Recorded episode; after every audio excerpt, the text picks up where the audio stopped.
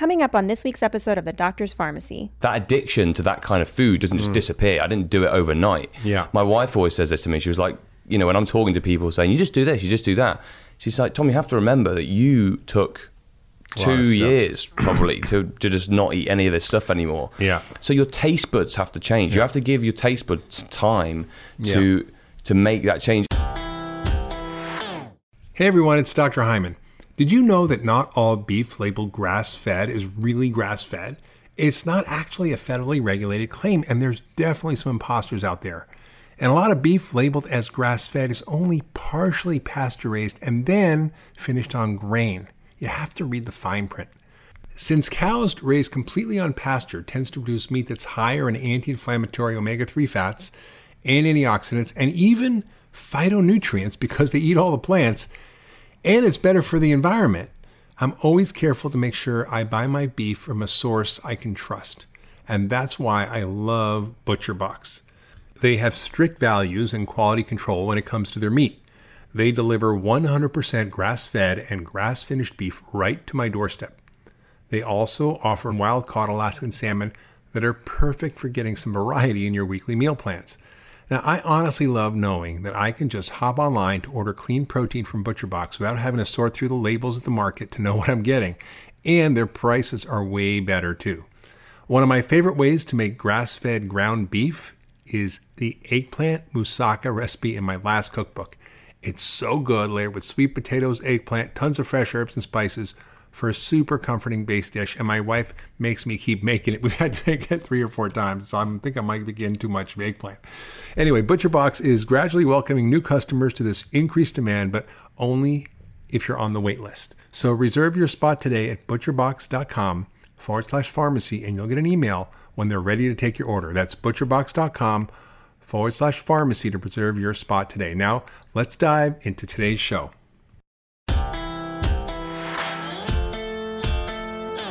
Welcome to the Doctor's Farmacy. I'm Dr. Mark Hyman, and that's pharmacy with an F, F A R M A C Y. And if you've ever struggled with sugar, this conversation is going to matter to you because it's with two extraordinary young men who are going to tell us about their journey. You might know them. Keegan Allen is an American actor, musician, photographer, and author. He's known for his main role as Toby Cavanaugh on the Freeform series. Pretty Little Liars. His passion in his younger years tended toward photography, cinematography, and lots of other roles. He's published two photography books, and he's going to tell us about his journey with sugar, which you all, you all know I care a lot about. Uh, well, having less of it, that is, uh, although I love it. Uh, and we also have Tom Hopper, who's uh, an English actor. Uh, you might recognize him as. Um, uh, the guy who got flamed with his father because he didn't bend the knee to Daenerys. Uh, in the Game of Thrones, uh, he's appeared as Sir Mercival, Percival in Merlin, Billy Bones in Black Sails, Dickon Tarly, like I said, in the Game of Thrones, and Luther Hargreeves in Netflix new show, The Umbrella Academy. Those are all like English names. Yeah, they are, aren't they? Yeah, yeah. so welcome, Keegan Hey, and thanks for Tom. having us. Thanks yeah, for we're being here. delighted to be here. So you guys have been on a health journey the last few years. You, you know, I wonder how you understood the connection between what you're eating and how you feel. Um, how and how did you sort of find my work and get connected to, you know, processed food being bad and sugar affecting you? And how did you connect those dots? Because most you know, most young guys just eat whatever they want and they just like push through and they're like, I'm Superman. I'm never going to die. I can eat whatever I want. But you guys seem to have a, a different experience. Well, yeah, I mean, what you just said there about being feeling invincible was exactly the journey that I was on, actually. And um, I was training a lot, so I was really into my fitness. And it was actually for training for the show, for, for that show you mentioned, Black Sails, that this whole journey kind of happened for me. And we went on quite an extreme diet to, to get into shape for that show. And during that process, um, I started to get uh, stomach problems, a lot of stomach problems, um, because I was what I was doing was going from being a sugar addict, a major one actually. I would do that and then do these extreme diets of cutting out all my carbohydrates, and I and I'd be like, oh, I can eat whatever I want now, and I when I'm not on the show, You I would just eat. sugar. So I'd binge, yeah. And these two extremes kept happening. And um, what what happened? And I think this is a similar thing for for many people who make this extreme change. Is I had a, a health scare, a major health scare, where my stomach. Um, I got an, an extreme case of gastritis, and I felt like I was going to die. It was it was so Stomach extreme. pain. Yeah, like extreme stomach pain, um, bedridden, just felt awful. Um, and I thought I've got to I've got to look what's causing this. And I'd have been taking various bits of medication because I was getting like acid reflux problems and stuff. Yeah. And and I realised that the NSAIDs and stuff I was taking had really ripped up my stomach. So you're taking anti-inflammatories for Yeah, yeah. So I was taking yeah, I- out. or- yeah. So basically, I was taking anti-inflammatories because I had two herniated discs, um, and I went to a doctor who I thought was supposed to be helping me, and he was just going, "Yeah, you, your back's going to feel like it's gone on holiday if you have these." So I was taking all these all these painkillers and stuff, not thinking anything of it, and that's the I think so many people are guilty of that. It's just going, "I want to be free of the pain." Yeah. And I think what happened was I had this premonition of my friend who who lives a very similar life to us now. My friend said to me, he goes, "It's funny, isn't it? When you feel that ill, when you feel that sick, you'll do anything to feel better again. Yeah. you'll do anything to feel just good." And I said, "Yeah, that's true, True. actually, because I felt so ill." And I was like, "Yeah, that's true. I would. Right now, I'll do anything." Hmm. And he was like, "Well, why not take every precaution to make sure you never feel like this again?" And that was a big moment for me. It was a kind of a light bulb moment. And that sort of started my journey of going, right, I'm going to look at the diet because he, he was a bit like, you know, when we, we talk about how our link up was, which you'll hear about from Keegan in a moment, but he was a huge influence for me. Um, and seeing that he's always so healthy, he never gets sick, there's never any problems. So I started looking at what he did, and he just didn't eat processed food. He didn't eat sugar. Hmm. Uh, didn't eat anything that would cause any kind of inflammatory response in his mm-hmm. body. And mm-hmm. also through trial and error, you know, you find what works for you, what doesn't, and just being aware of that. Um, and I started surrounding myself with people that who were on the same journey, hmm. you know, and I think that's very important is the influence. Yes, totally. If, 'Cause if your otherwise friends are you're- overweight and unhealthy, you're likely to also be. And if your hmm. friends Yeah. are all drinking green juice and doing yoga, you're probably going to be healthier. Absolutely, yeah, and it's that influence of it's uh, peer pressure, right? Yeah. The amount of times I get because I don't drink now either, and I, every time I go out is have a drink, Yeah. go on, have a drink, and I'm like, well, I don't, Especially the English culture, right? Oh, big The pub time culture. Yeah, right? pub culture. Yeah, you go in the local pub. It's like you're expected to have. If I go in and go, just a mineral water, please. it's not. It's not going down well. So. Um, yeah, the peer pressure thing is huge. So, like, surrounding myself, like, my aunt was a big influence for me, who's also a big fan of yours, um, and she introduced me to, to you and to your to your podcast, and um, that was a, a huge stepping stone for me because you know, it was it was just about looking at medicine and food being medicine, mm-hmm. and having that mindset and going, "Ah, you know what, I don't. If I look at the way people fuel their car, Yeah. You know, if someone has their their pride and joy is their car, you know, like an item, a thing, Yeah. a solid thing, and they'll put their pride and joy into it, you know, Yeah.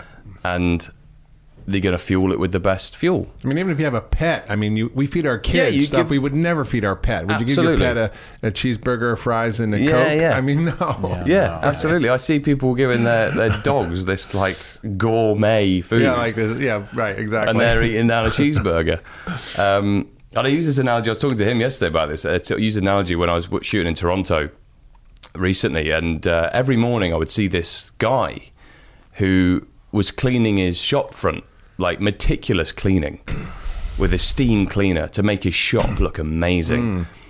And he stood there with this uh, this sprayer thing, with a cigarette in one hand and a big can of Coke in the other, and with a huge gut and just looking not too healthy. not healthy. Yeah. And I'm like, he's putting so much effort into making his shop look that good, Yeah. but has no care in the world about what he's doing to his body. Yeah. And I think that's a thing that you know a lot of people have fallen into now is that this that kind of aesthetic of what things look like or what an item looks like, what you look like on the outside, but Mm-hmm. not actually taking into account we're put on this earth in these vessels that we're actually supposed to take care of. Mm-hmm. Yeah. You we know? never got the owner's manual. We never got the manual.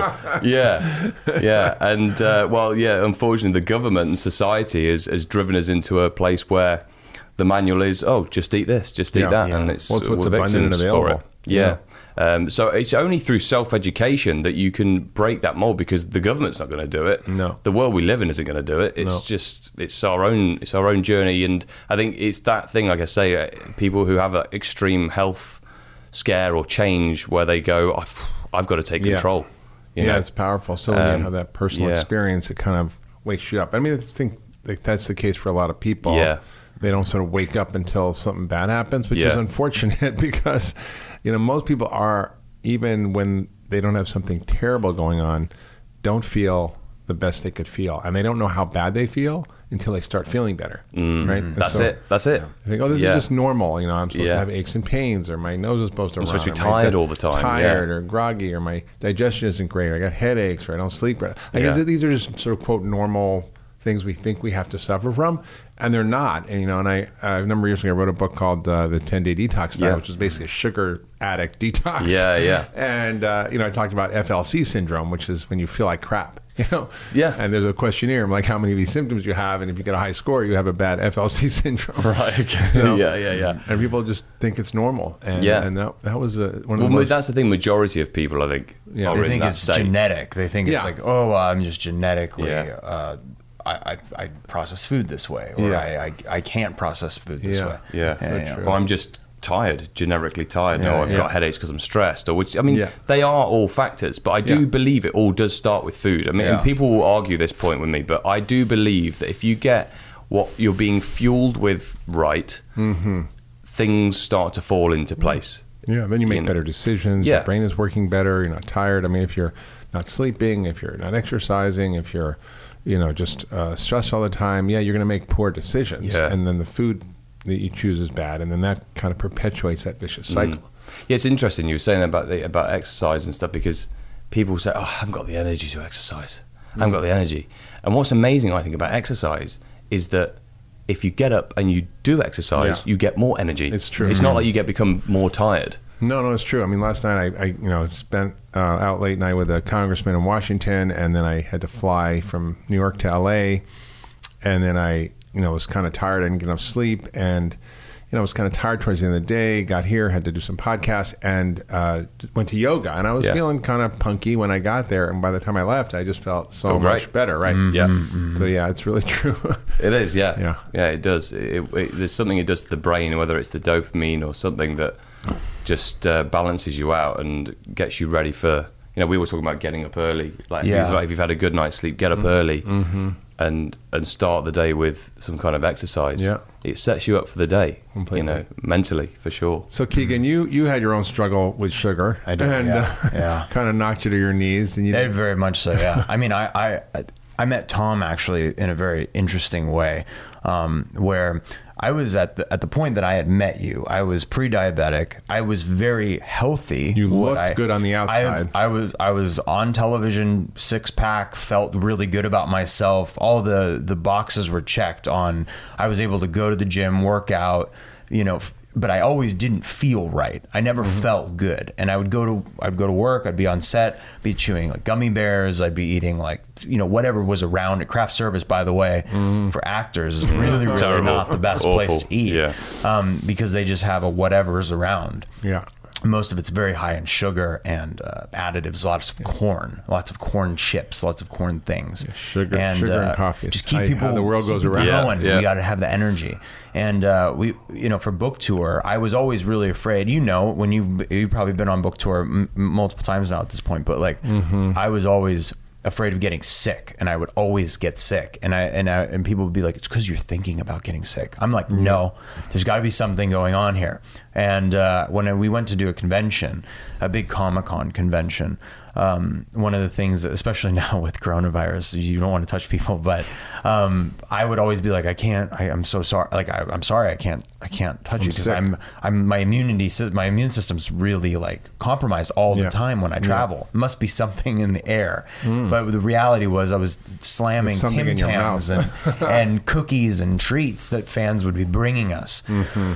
And uh, we were there with Jason Momoa and, and, and like all these people would bring us all gifts and I and I would be like to Momo, I'd be like hey you gonna eat those Tim Tams because I don't want to I and he'd want be like yeah you eat them I don't want them and to Tom I'd be like hey man can I have those gummies and he'd be like yeah I'm not gonna eat them so I'm eating all these things at this convention and I had just met Tom, and Tom's, you know, Tom's like physically looks ripped. Like I'm like, oh man, we should go work out together in the in the in between times of the convention. And uh, I get really sick immediately. I get like this Australian flu almost, Yeah. uh, which I which was just because my immune system was Yeah. so compromised, as you know. Yeah. And uh, what was pivotal in my entire journey at the start of my first step in this journey was when I was really sick. Tom comes over and he's like, "Mate, you gotta come out. You gotta not. You can't be sitting in the hotel room the whole time."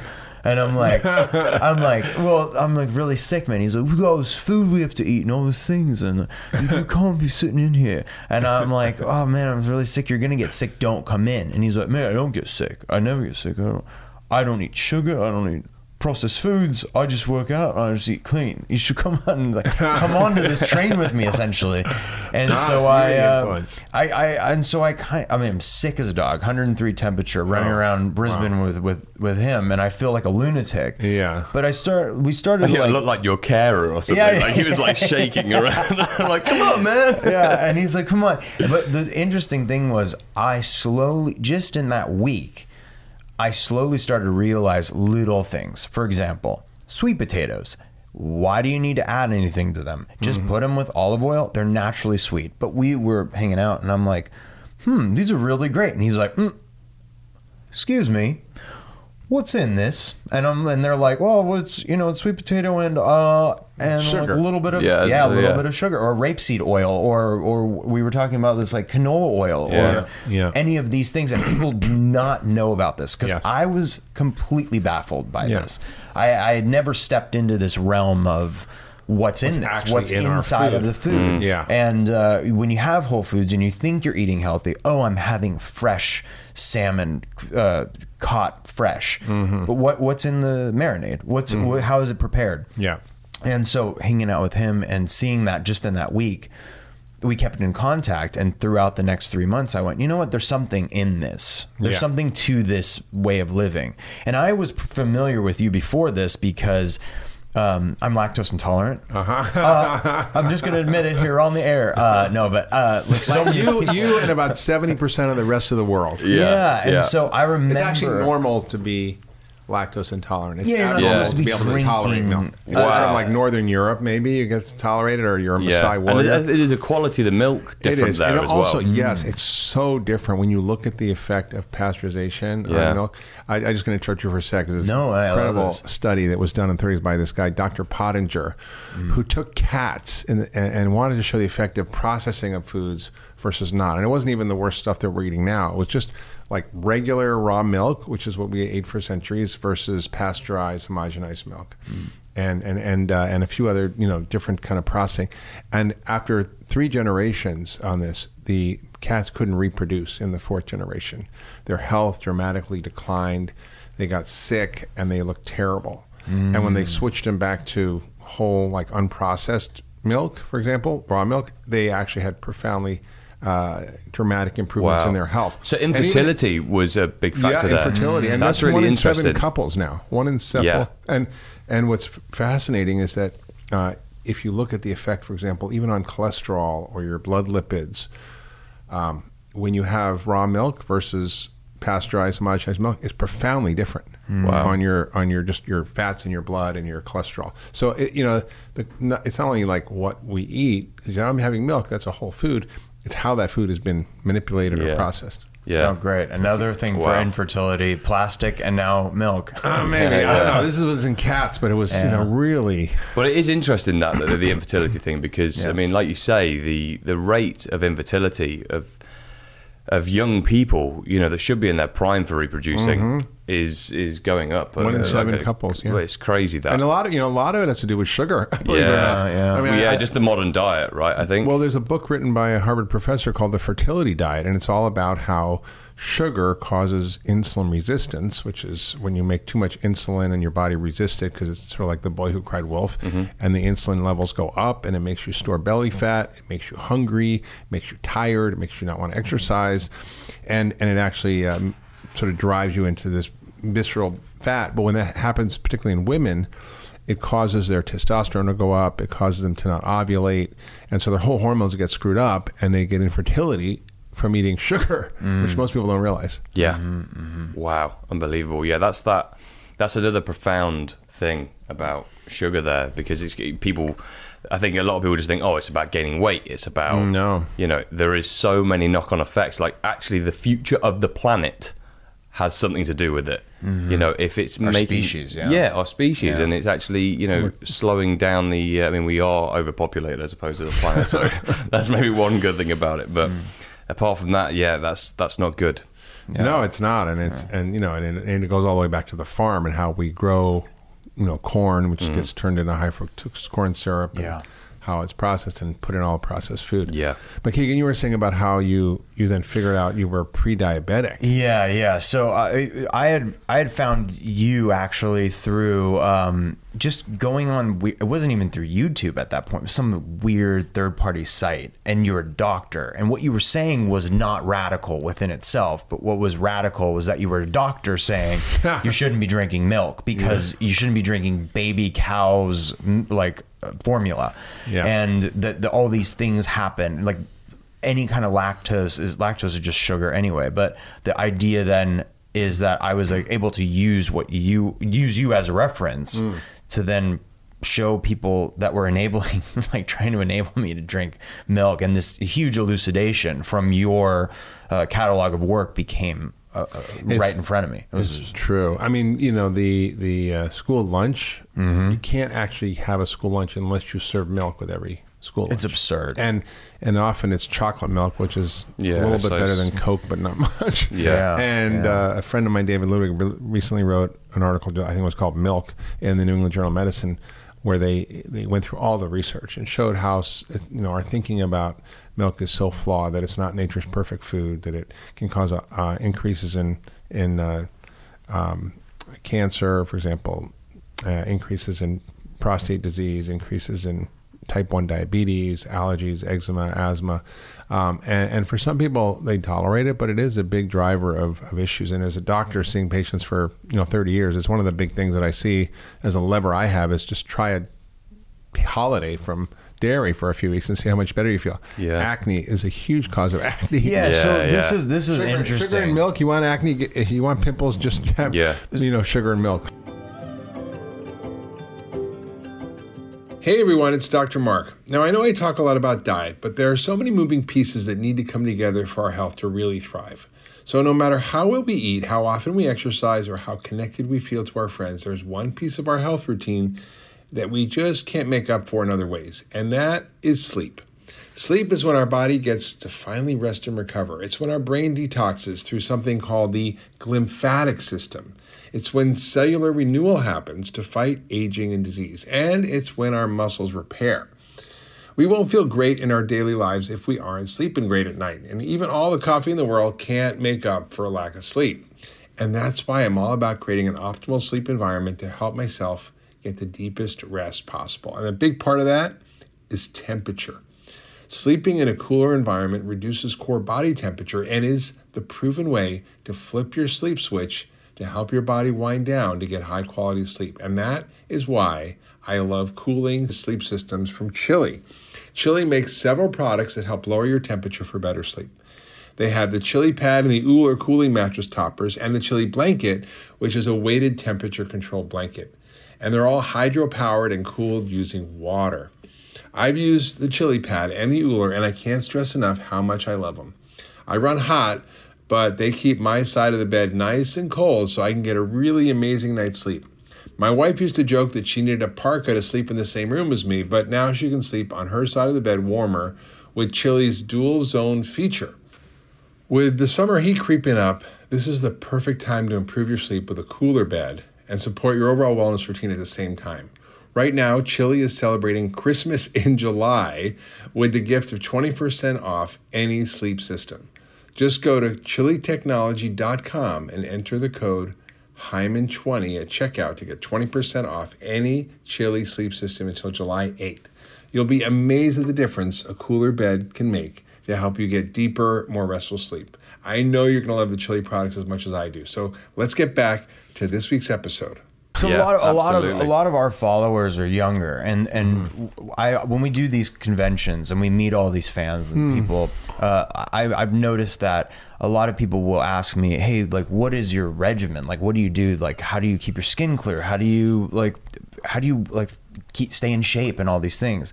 And I always want to try and go back to I was in school unhealthy studying for finals thinking oh i'm just going to eat m&ms and study for finals candy be, like junk food to think that that's going to help my mm-hmm. brain. And mm-hmm. all it did was the opposite. Mm-hmm. And i would have i had really bad acne. I was really insecure. I had it, it- like already being a teenager is stressful enough but then had to have the anxieties that were food related Yeah.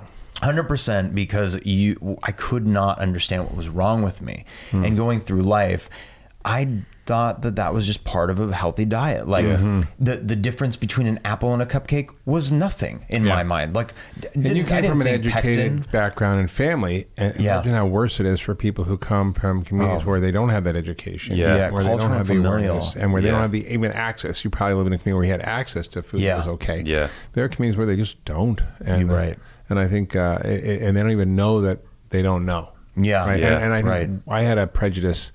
Uh, I mentioned this before in a podcast, but I had a prejudice that I thought, you know, well, you know, I always said it's not people's fault if they're overweight because of the food system so bad. But you know, most people kind of know it's just hard because of the biology. But when I went down to to film for this movie, Fed Up, I was shocked that you know these people just didn't know what was in their food. They weren't Yeah. aware of what they were doing. They Well, we, yeah, that's the, impact. thing. We, we were talking about this about labels, weren't we? How how few people take the step to just go, "Oh, what's what's in this?" You know, that just just that simple thing. It's all Yeah. written on the back. Not, not the front of the label, but yeah, the back. the back. right? Yeah, Actually, yeah. have a look. What's in it? nutritional Yeah. 'Cause I'm- ingredients. Because that's the that's the most basic form of educating yourself of what is going in your mouth. Mm-hmm. Yeah, it's it's tough though because even you know ingredient lists in Europe they list percentages. Yeah. Uh, here they or don't. flavoring. They'll put like natural flavoring, or Yeah. Well- which can be another list of a whole other things. That It's they, true. That's Natural, covered in that. natural vanilla flavor is actually uh, coming from beaver's anal glands. So Oh, is it really? Are you serious? I didn't Yeah. know you that. learn something new every day. Wow. Well, Yeah. that's what I'm looking out for And, now. uh, and what, you know what's really striking, and I, I had a friend who was the uh, worked in the Obama administration in charge of the food programs and the food labeling, and he's like the the, the food companies don't want to have sugar listed as the number one ingredient on the label. Yeah, So they'll put yeah. five different kinds of sugar because the list of ingredients is in order of the amount. Yeah. Right. But if you if you have let's say you know wheat as the first ingredient and then you have like five kinds of sugar, actually sugar is the most predominant Mm-hmm. ingredient. They just because they don't call it you know sugar. Yeah, Or they don't have the same kinds of sugar. It's just a it's just a loophole in the law that allows the food companies to get away with Right. with bamboozling us. Yeah. And it's it's it's pretty bad. And then I was I was uh, shopping the other day. I was in CVS and getting something I don't know what, and I looked over and I saw this this big freezer of Haagen Dazs ice cream, and I have Oh, like yeah. a weakness for Haagen Dazs ice cream, but I don't eat that often. And and uh, and they said it's non dairy Haagen Dazs. And I'm like, oh, cool. And I walk over and I pull it out. It says plant based, gluten free, Yeah. dairy free. And I'm like, oh, this is health food, right? Turn Yeah. the label over and it's like high fructose corn syrup and processed ingredients, and I'm like. What is this? You know, it's like well, this is the other movement actually, which is quite interesting to talk about because um, you know we we know I'm sure we've all heard of this. You know, the, the documentary that came out, and then it's really pushed this whole vegan movement. And Game Changers? Game changers, yeah. Yeah. So with that coming out, and I mean, I'm seeing so many adverts now in the UK. I'm not sure if it's the same here. I think it probably is for plant-based, vegan, plant-based, vegan, be healthy, plant-based, vegan. Mm-hmm, And there's a picture of some processed burger or like Yeah. some processed Yeah. Mm-hmm. piece of meat or something. right.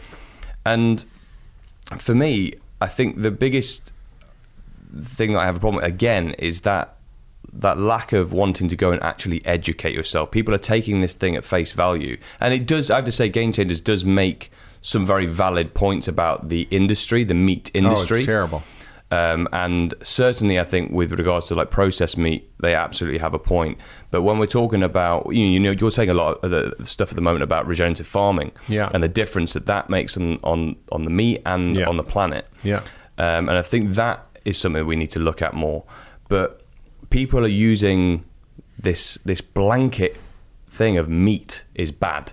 Yeah. and it's just not the case in my opinion if it's Yeah. if it's eaten responsibly uh, and it's the right kind of meat but what the, this vegan movement is the wrong side of it is it's actually encouraging more eating of processed foods Yes. Yeah. I mean, all these new plant based burgers sound great and they're billion dollar businesses, but they are highly processed food with, you know, different novel ingredients. Yeah. Uh, and if you go in to watch them being made, they're made in a basic factory on an assembly line with Yeah. Mm. all kinds of strange things that I, you know, aren't Oh, a yeah. whole food. So, you know, if you want to be a vegan, great, but eat whole foods and Yeah. be aware of what you're doing because you can be a chips and soda vegan like you were a vegan. Right.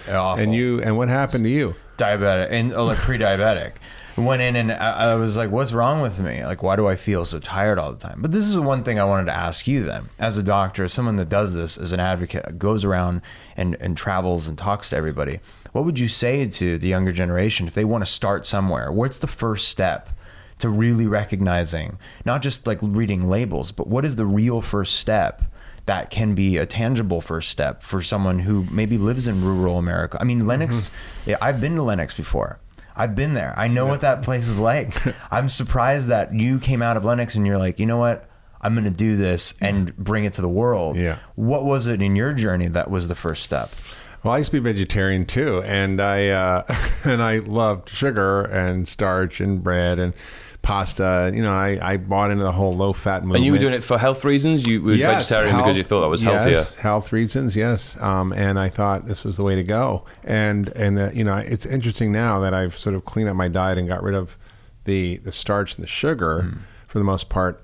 You know, if I look at pictures of myself without a shirt when I'm 30, I'm like way scrawnier and like kind of flabbier than I was than I am today at 60 right yeah with, yeah with- with- and I don't do that much exercise. You know, Right. like if I'm in the gym like five times a month weightlifting, that's a lot. Right. You know, I do yoga, I'll do other stuff, but I just you know just because I'm busy, I'm planning on doing more. yeah it's tough yeah Maybe yeah I'll get you to help me. But you look like you know what you're doing. uh, and and I and I uh, um, then I got very sick, and I started to sort of look at what I was doing and had to sort of shift.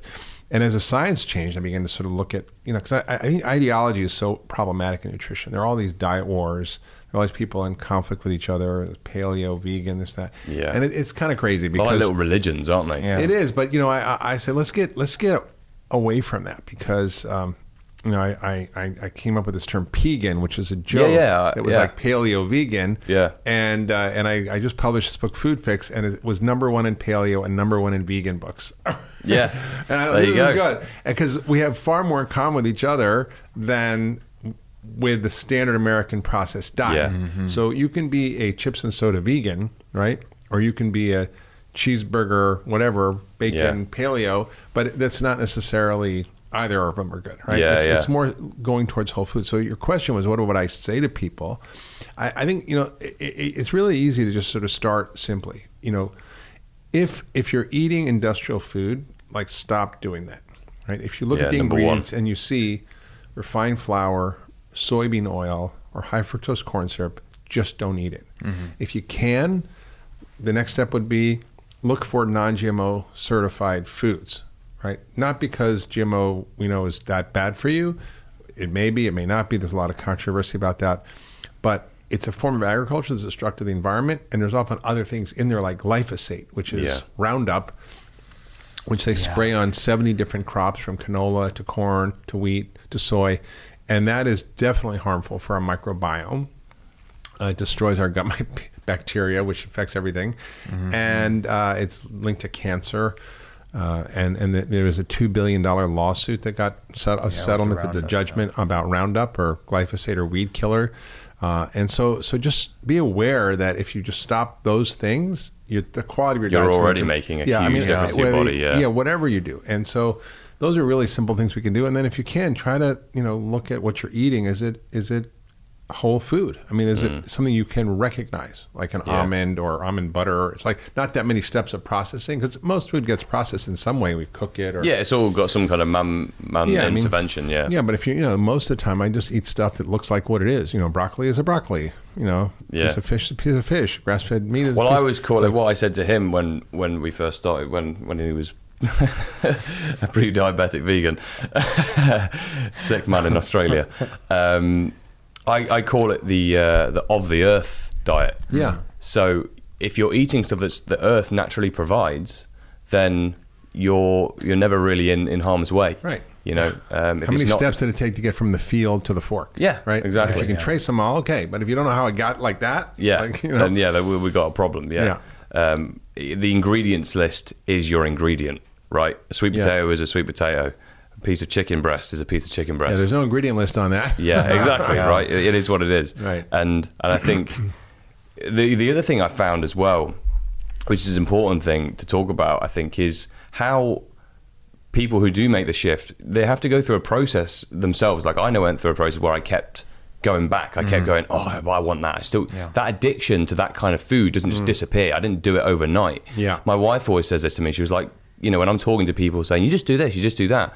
She's like, Tom, you have to remember that you took two years probably to, to just not eat any of this stuff anymore. Yeah. So your taste buds have to change. You have to give your taste buds time to to make that change and really know what things taste like again. Like broccoli Yeah. can taste freaking awesome. Right. It's so mm. true. When people get off that for a week even, and then they have blueberries, they go, my God, this is, Candy. you know, like candy. Right. Yeah. And I, I think people don't understand how, how hard it is because of the biology of sugar. Yeah. right? It's not a moral failing, right? It's not that you're weak willed, but Yeah. you cannot overcome your biology with willpower. It mm-hmm. will fail every time. Yep. So you have to use science. And the science of sugar is fascinating because it, it, it not only drives uh, mechanisms that make you gain weight because it produces more insulin, so it stores belly fat. Yeah. It makes you hungry. It slows your metabolism and it locks the fat in the fat cell so it can't get out. It's like a one way turnstile, Wow. like in the subway.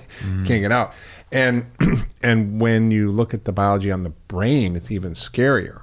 So in really well controlled studies, they've shown that by looking at brain imaging and blood tests, eating the exact amount of calories, protein, fat, carbs, and fiber in a shake, like a milkshake, they just swapped out the level of the kind of carbohydrate so that one raises your blood sugar a lot and one doesn't. It's like a slowly digested starch. When they did that, they found that the brain imaging showed that the addiction center, which is stimulated by heroin or cocaine or Yeah. whatever, gets lit up like crazy by Wow. the sugar, and their you go. insulin goes up, their blood sugar goes up, their adrenaline goes up. So sugar causes your adrenaline to go up, your cortisol, which is the stress hormone. So it literally creates a biologic stress. And for those worried about coronavirus, one of the most important things you can do is cut out junk food and sugar because it suppresses your immune system. Mm-hmm. Yeah.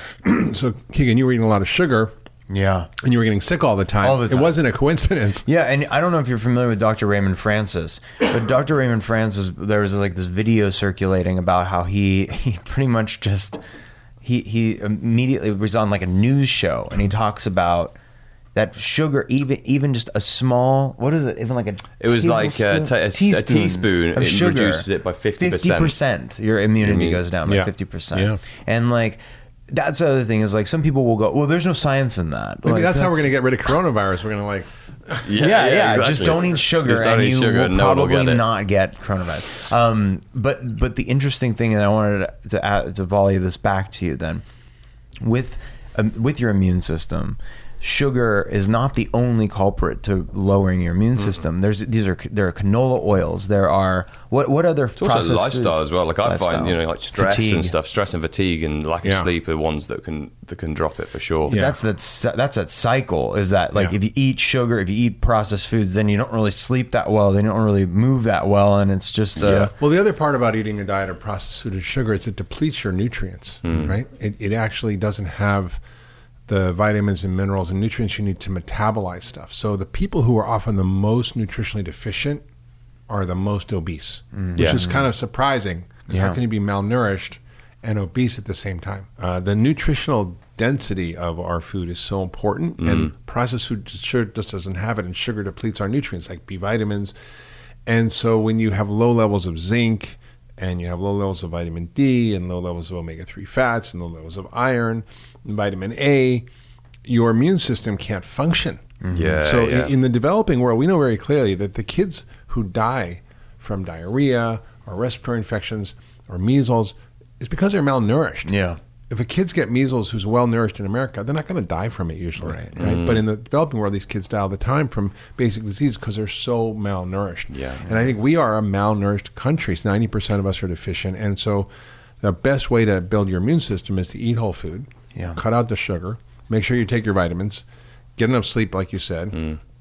deal with stress as a huge factor. And I think you know, I I, uh, I think something simple like just meditation Yeah. is so powerful. Yeah. yeah, it's it's, it's so a thing It that I doesn't have think to be woo woo, but yeah, it works. we just don't talk about that enough, I think. And, and you, as a functional medicine doctor, I'm sure you, you speak to your patients about how important this can be because Mm-hmm. it, it really is powerful. And um, my wife went through this whole process. Like, she didn't do a lot of the hypnobirthing thing when she was pregnant with my, with my son, Freddie. And then with Truly, my daughter, she went through this whole process of just making sure she was really, really relaxed all the time and do Yeah. a lot of hypnobirthing meditation. Yeah. And truly, my daughter came out the most chilled baby. Yeah. I mean, it was unbelievable. I don't know if there was a link there with that, but she certainly thinks there well, was. there my is. wife. I mean, there's a link, and epigenetics are so powerful. So the whatever the mother eats, her level of exposure to stress, Yeah. toxins, all these things have huge effects on the baby. And if, if uh, the studies are so clear, if the mother's eating a lot of sugar and processed food, the baby's more likely to get obese, to have heart disease, to get Yeah, diabetes. setting them up for that down Yeah. the road. I mean, Yeah. the data is so clear on this, and I think uh, people just don't understand. And the fact that we eat about 152 pounds of sugar per person, Yeah. That's almost half a pound a day Yeah, it's of crazy. sugar. Well, it's hidden in every single thing that you could pick up. When we were at the gym, Yeah. we go to the the bar the, the bar at the gym to Yeah. have like a smoothie or Yeah. something. Yeah. Oh my god. Yeah. Everything that is laid out that says healthy, organic, gluten free. Yeah. It's so counterproductive at the gym. And you, you- know, the, all everything you see in there. There's like signs for, for Coca Cola in some gyms and Yeah. stuff, and there's When you- like Awful. You go to those like green smoothie things, and you look at the label; it has more sugar than a can of Coke. yeah. Yeah. I mean, Yeah. that's just insane. Yeah. And then Yeah. people become addicted to it because they're like, "Well, I'm I'm eating healthy. I'm drinking this healthy juice." But what they're doing is they're spiking their insulin levels. They're they're becoming addicted to this fruit fructose. Almost, I'm sure that some of it maybe even is a hidden. There's so many different names for hidden sugars now. Um, There's we like, just went there's through like this. 200 names for sugar. If you Google names for sugar, you'll see it'll come up with a list of like 200 different things Yeah. that you don't even know are sugar. Yeah. That's I mean that's one of the things that started me on on the journey of like I'm just not going to eat anything that isn't whole food because Mm-hmm. I remember thinking well there's all this other stuff in there now Yeah. like I, I started off just being trying to avoid sugar Yeah. and then I looked at everything else Yeah. I was like what is that I can't even pronounce that let No. alone like put it in my body and think it's actually going to do anything good so I just I started to just go no I can't I can't Yeah. put that in anymore I mean, the average American eats three to five pounds of additives every year. yeah I mean unbelievable Oh. And I know I know that what's what's even more interesting too is like I'm looking at your bookshelf right here and I see you have uh, the Surrender Experiment by Michael A. Singer, Untethered Soul. That's th- this is important too. Is that like along with your eating. Uh, the reason I bring up Michael A. Singer, that Untethered Soul was amazing, and understanding meditation. Wim Hof was is amazing. Oh, yeah, I don't know if you follow. Him. I his do. I know him very well. Oh, Very- he's amazing. And Like, cold showers is, is a huge cold one. Cold showers showers. are great. Yeah. it, it helps so much with anti-inflammatory. There's so many anti-inflammatory. Um, If I have any aches or pains, I take a steam and then I jump in an ice bath. Mm-hmm. Yeah. And I'm like, Done. I'm better. Yeah, right. amazing. It's amazing. I did a thing for a while doing uh, like contrast showers with like going in the sauna in my in my apartment that I was staying in in Toronto when I was shooting recently. I uh, they had a sauna downstairs, and I was like, oh, amazing, great. So I started doing contrast uh, like heat, Hot, cold. Yeah, hot, cold. Man, I felt so good. Yeah. yeah. I try and do it in the morning, and then before I, I do it like half an hour pre going to bed. Yeah. and you feel amazing. You sleep so well Yeah. huge mental clarity in the morning, energy levels in the morning to get up and go and train. You feel good for the day. Like it's it's brilliant. Like those little things that you don't think would make a huge difference, they really do. It's so true. Mm-hmm. Yeah. So Keegan, how, how how did you then feel after you started to reset your diet? Yeah, it took about three months. I like Tom was saying, and I'm sure you understand this. Anybody that goes on this journey for themselves, where they go, okay, now I'm going to be accountable. I'm fully aware of my diet. I'm going to look at everything. I'm going to read the labels. I'm going to do some research.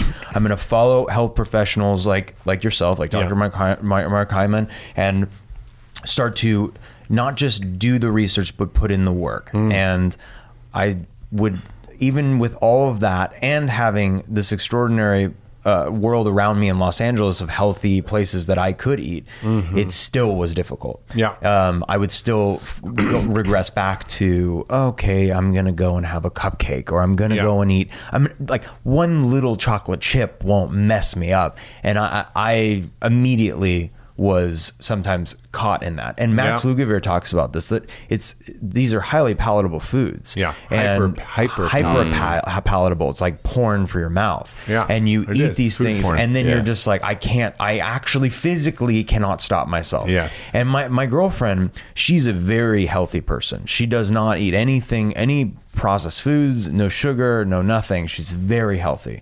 But she will tell me, I can't even take a bite of that Yes. because I will never be able to stop. Yes. And I never understood that until I was doing this. Right. And so going through that, understanding that it is an addiction and that Yeah. the people that were enabling me and saying, mm-hmm. well, come on, like we'd go out. It's like saying to an alcoholic, just have one drink. Yeah, Yeah. that's it. Yeah, And- and- you have and- to see yourself as an ex addict, as an addict, yeah. as an addict, yeah. But then you start to recognize that almost everyone around you is completely bonkers Yeah. addiction Yeah.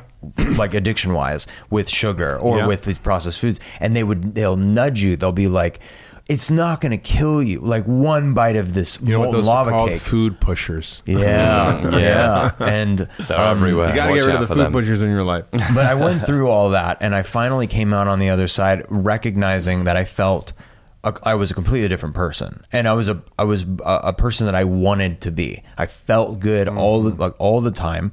And uh, and then I started getting deeper into it. So microbiome understanding that understanding probiotics not getting like junk like actual real good Yeah. probiotics. Understanding how like my gut and the certain foods that I was I was eating maybe weren't responding to me. Like I can't have cauliflower. Yeah. and cauliflower's great for other Yeah, people. but some people might- And um, and understanding that my mother was went through a crazy uh, amount of health issues, and it happened right at the time where I was very deeply into this. And uh, one of the health issues was that she had a, um, you know, she was she was battling cancer for the last eleven years. She had stage five Oh. metastasized breast cancer into her spine. They put her on Ibrance, all of these things, um, but then we discovered a, a neuroendochromatic uh, tumor on her pancreas, and A neuroendocrine tumor. yeah. Yeah. And we went, okay. I went, okay. There's gotta be there's gotta be a way that there's gotta be something about this. What is your diet? What are you eating? She's Yeah. like, Well, I eat very healthy. I eat very-" And I went, wait, wait, wait, wait. Hold on. Well, a lot of people think they eat healthy. Yes. But they Yeah. actually don't. They do Yeah. not. And my own mother was uh, it was under my radar because I didn't, you know, I didn't see her every day. I didn't know what she was like, putting in her mouth every single second. And I went, okay, well, let's go through exactly what you're actually ingesting, day, moment to moment. And w- if you're think you're eating out, you got to know what you're eating. And we went through, and I realized her diet was really, really poor, like bad, bad. Yeah. And uh, we Sugar shifted a bunch cancer. of it. Yeah. And Yeah. your body naturally creates glucose on Mm-hmm. its own, right? So it's it, we don't need all these extra sugars from Mm-hmm. sugar. Um, but she was eating a lot of highly enriched flour, gluten, things that were very hyper-inflammatory. Mm. So we cut all that out for about four months. Yeah. and we recognized that it, it went away. This Really? this tumor went away in her pancreas. in her pancreas. She still has other cancers, but it has totally taken down a lot of that. Um, Yeah, most people don't realize that sugar is a big driver of cancer, and the Huge, mechanisms are really understood now of how that works. Yeah. Um, the common cancers, particularly breast, colon, pancreatic, prostate, uh, all of them are driven in large part by by sugar. Yeah. do you think that's just because it, it's an inflammatory thing for our bodies to consistently process in in- chaos? in- insulin promotes something like insulin-like growth factor, which actually is in high levels can be carcinogenic. So Yeah. that's part of the problem. Mm-hmm. And and I think there's there's the sugar is the main fuel for cancer. So we, we're like hybrids. Humans are hybrids. We can run on fat Yeah. or on carbs or sugar, right? We can run on ketones or glucose. Cancer can't. So a lot of the exciting research now around cancer is using ketogenic diets mm. to help treat cancer and to actually accentuate the benefits of chemotherapy. Yeah. So actually, Seeing a lot of research on this a keto lot thing of research, cancer. and this yeah, is it's not amazing. wacky, you know, crazy people on the fringe. Yeah, well, there's people top- like I, s- I top come across them that are like literally turning their cancer around. Yeah. From from doing this, it's amazing. A friend of mine had a you know a thyroid uh, lung um, throat cancer, and uh, you know he he was a little overweight, and he ended up um, doing ketogenic diet and during the chemo, and he said they never seen anybody with better outcomes, less side effects from radiation, from chemo, uh, and sailed through it, and has been clear of cancer, which is Yeah. amazing. And you know, you were saying before about the addictive properties of it. This is not an accident. Uh, and there's a great book, uh, Michael Moss, who was on the podcast here called Salt, Sugar, and Fat. Yeah. And, and talks about 300 interviews he did with top executives and scientists in the food industry and what their tactics are. And I remember um, having uh, dinner with the vice chairman of uh, big soda company, and I'm like, "How's it going?" We, had, you know, we had a little bit of a banter. That would have been an interesting It was an interesting Yeah, conversation. yeah, I was like, but he said, Mark, you know, we, we have an incredible research facility in, in New York. You should come visit. I'm like, why? He says, well, we've harvested taste buds from humans, and then we grow them in the petri dish, and then we can stimulate them and see which foods and things will actually activate the taste buds. And and they have something called taste institutes where they hire craving experts and they, they manipulate the ingredients and the mouthfeel and the taste of food and the sugar to create what we call the bliss point of food, which max is that maximum thing. It's like you get that hit, like a cocaine hit. Yeah. And then they actually then look for how to sell that more to what we call heavy. They call heavy users. These are their own internal corporate terms. Yeah. So it's it's it's hard to get you or me to start drinking a two liter bottle of soda a day.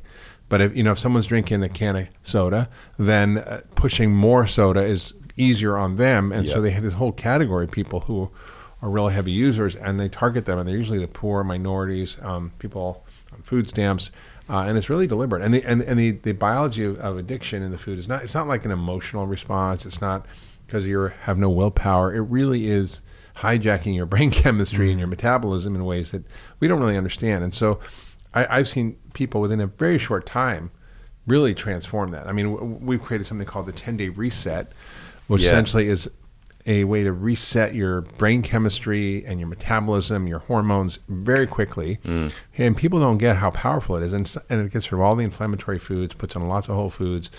And, and people can learn about it. They can learn how to do the whole program at getfarmacy.com. That's G E T pharmacy with an F, F A R M A C Y. And it's there's a free program on how to do that. If you want to upgrade to using the supplements and the shakes, you can. But it's it's a very powerful way for people to go, wow, like you did. Holy crap, what I'm eating makes me feel like crap. Yeah. And I didn't really realize it. You know, I'm sick all the time. My immune system not working. You know, I, I'm foggy. I have no energy. You know, I look good, but I feel like crap. Yeah, yeah. Mm-hmm. you know. Yeah, the the food is medicine theory. It, there's so much in that, and I think people can really take the the, the, steps forward in terms of a mindset. Because that's the thing. Changing mindset is the is the first step. Like you you saying this, you know, like you it took took a while from you and me chatting back and forth mm-hmm. to really go. No, there is actually something in Yeah. this, Yeah. and changing that mindset. So Yeah.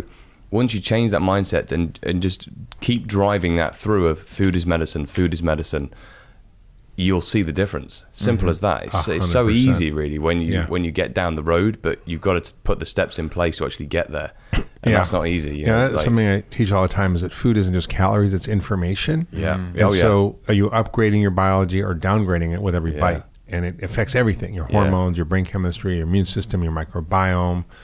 Uh, and every aspect of your health is controlled by what you're eating. Mm. And it's it's literally like code. So it's like you're putting in malware into your biology. Yeah, that's what it is, yeah. You know, and people Yeah. just don't get it. Do you think that but also as well? I mean, what I find sometimes is that people don't care enough about their own body to to yeah. do. They're, they're literally, you know, it's that that mentality of I'm here for a for a good time, not a not a, Not long a long time. time. and and that's all good and well until. I, I think about those people. I think you've not been in severe pain or been really sick. Right. You've not been in a position where you've had that that opportunity to have that light bulb, and the the, the last thing you want for that person is to have something when it's too late, and it's something true. that you can't reverse. Or It's true. I you mean, know, we, and, and you, what's good about you guys is you're you're not just doing this for yourselves. You actually said we're going to try to educate the world about this. yeah. You're creating a documentary about sugar Yeah. and food. Tell us about it. Mm.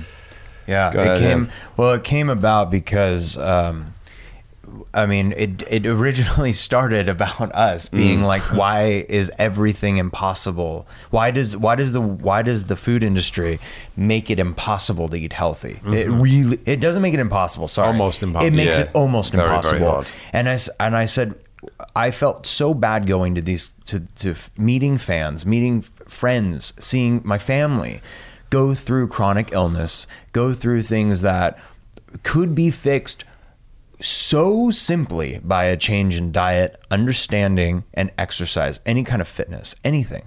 It could be changed. Just moving, going for a walk, anything. Yeah. anything and how atrophied most of the generation uh, before us and after us is becoming this it's like a machine and it's driven by unfortunately big corporations like you're saying it's so sad to hear that they're putting in all this science and technology Yeah. into essentially making people drug addicts to their foods yeah. instead of taking the time to see what is the best way that we can uh, save use you know our what's already destroyed with climate change what, how we can make the world a better place if Yeah. really make it a better Yeah, place make our species Right. healthy keep people better and there's something strange in in all of this so we both were talking and i'm like why don't we just from our standpoint i feel like we have a, a very interesting both sides of the street I, I mean, I've seen pictures of you before this, and I can't believe the change. Mm. Oh, yeah. I mean, it's Before like he's a regular after, Tom Yeah, before he's a regular yeah. John Candy. yeah, exactly. That's what I used to say. I was like, Wow, oh, like John wow. Candy, mate.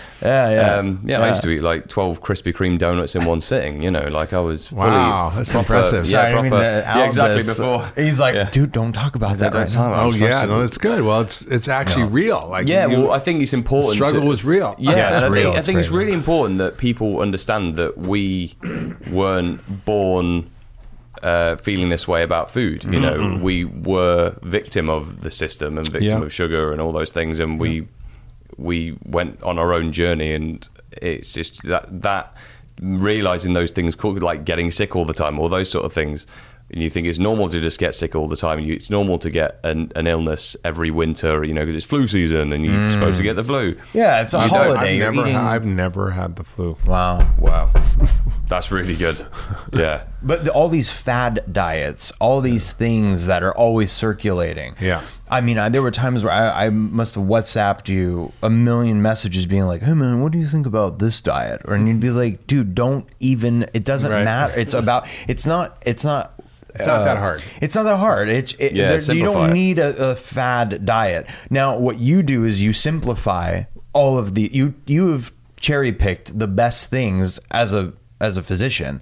You've cherry picked the best things and put them into a very co- coherent, small little construct that people can you know use and apply to their own life in whatever way they see fit. And uh, what I find really difficult is throughout our our journey. I'm sure you went through this as well you will try and figure it out on your own and you have so much trial and error that you end up just going back to the original way that you were eating because you go well, it doesn't matter anyway.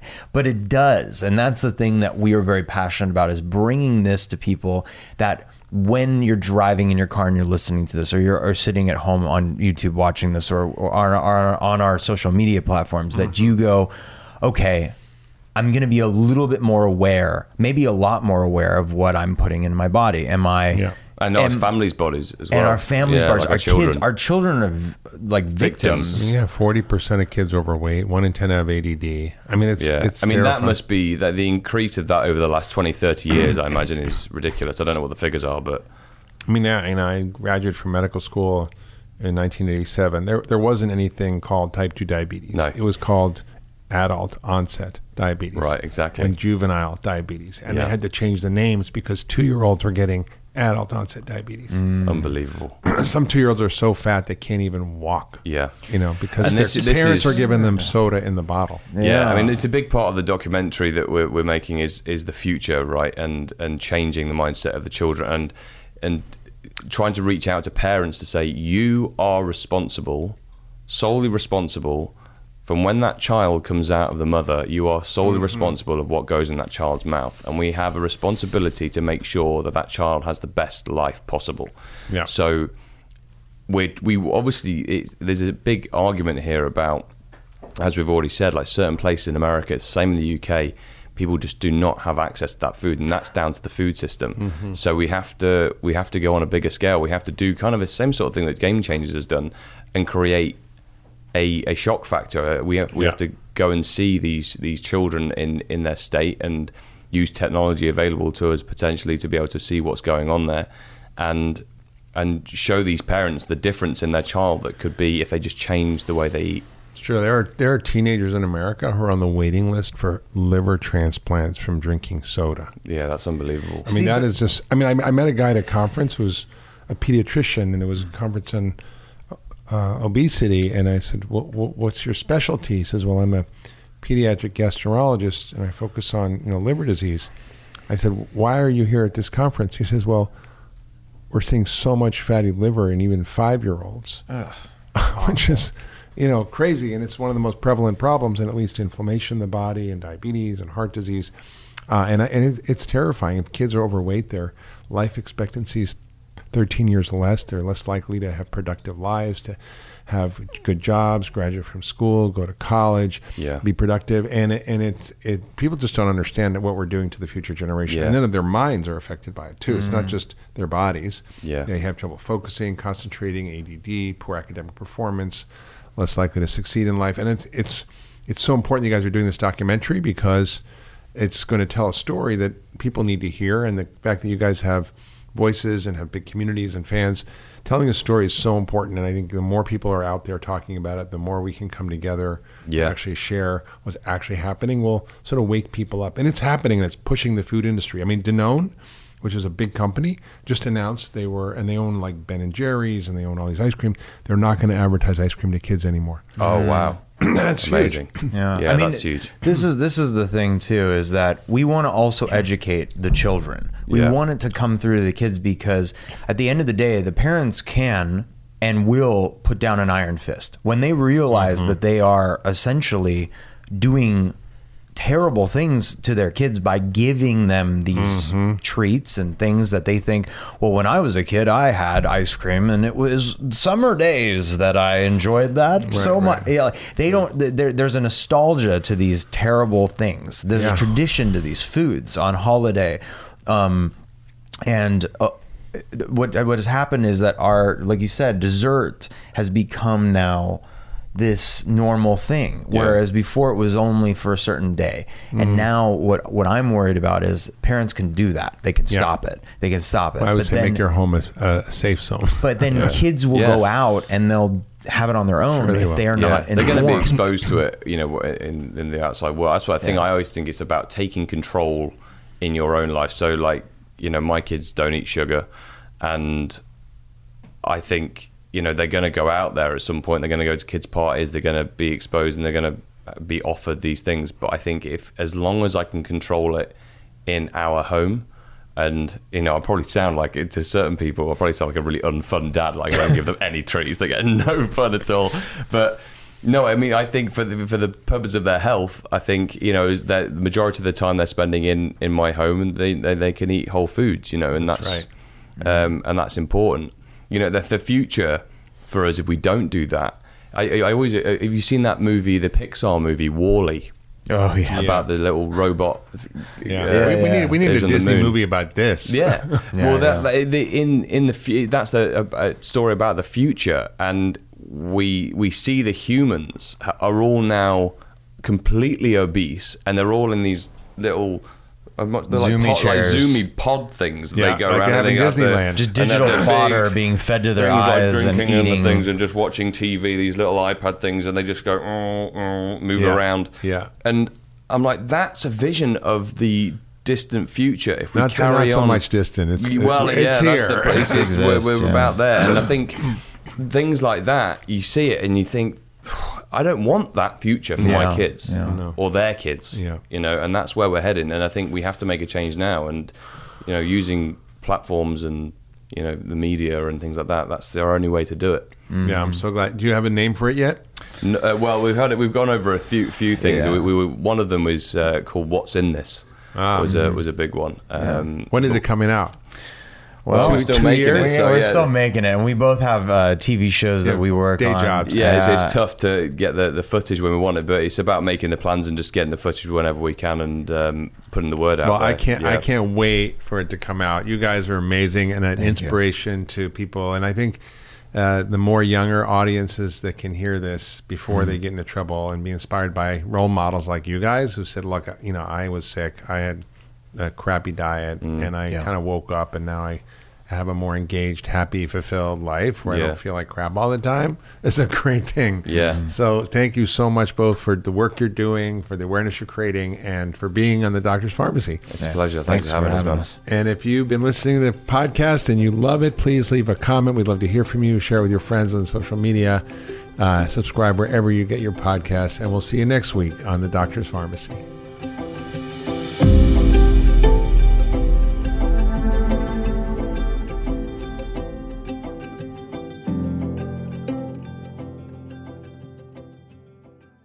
Everybody, it's Dr. Hyman. Thanks for tuning into the Doctor's Farmacy. I hope you're loving this podcast. It's one of my favorite things to do and introducing you all the experts that I know and I love and that I've learned so much from. And I want to tell you about something else I'm doing, which is called Mark's Picks. It's my weekly newsletter. And in it, I share my favorite stuff from foods to supplements to gadgets to tools to enhance your health. It's all the cool stuff that I use and that my team uses to optimize and enhance our health. And I'd love you to sign up for the weekly newsletter. I'll only send it to you once a week on Fridays. Nothing else, I promise. And all you have to do is go to drhyman.com forward slash picks to sign up. That's drhyman.com forward slash picks, P I C K S, and sign up for the newsletter. And I'll share with you my favorite stuff that I use to enhance my health and get healthier and better and live younger longer. Now, back to this week's episode. Hi, everyone. I hope you enjoyed this week's episode. Just a reminder that this podcast is for educational purposes only. This podcast is not a substitute for professional care by a doctor or other qualified medical professional. This podcast is provided on the understanding that it does not constitute medical or other professional advice or services. If you're looking for help in your journey, seek out a qualified medical practitioner. If you're looking for a functional medicine practitioner, you can visit ifm.org and search their Find a Practitioner database. It's important that you have someone in your corner who's trained, who's a licensed healthcare practitioner, and can help you make changes, especially when it comes to your health.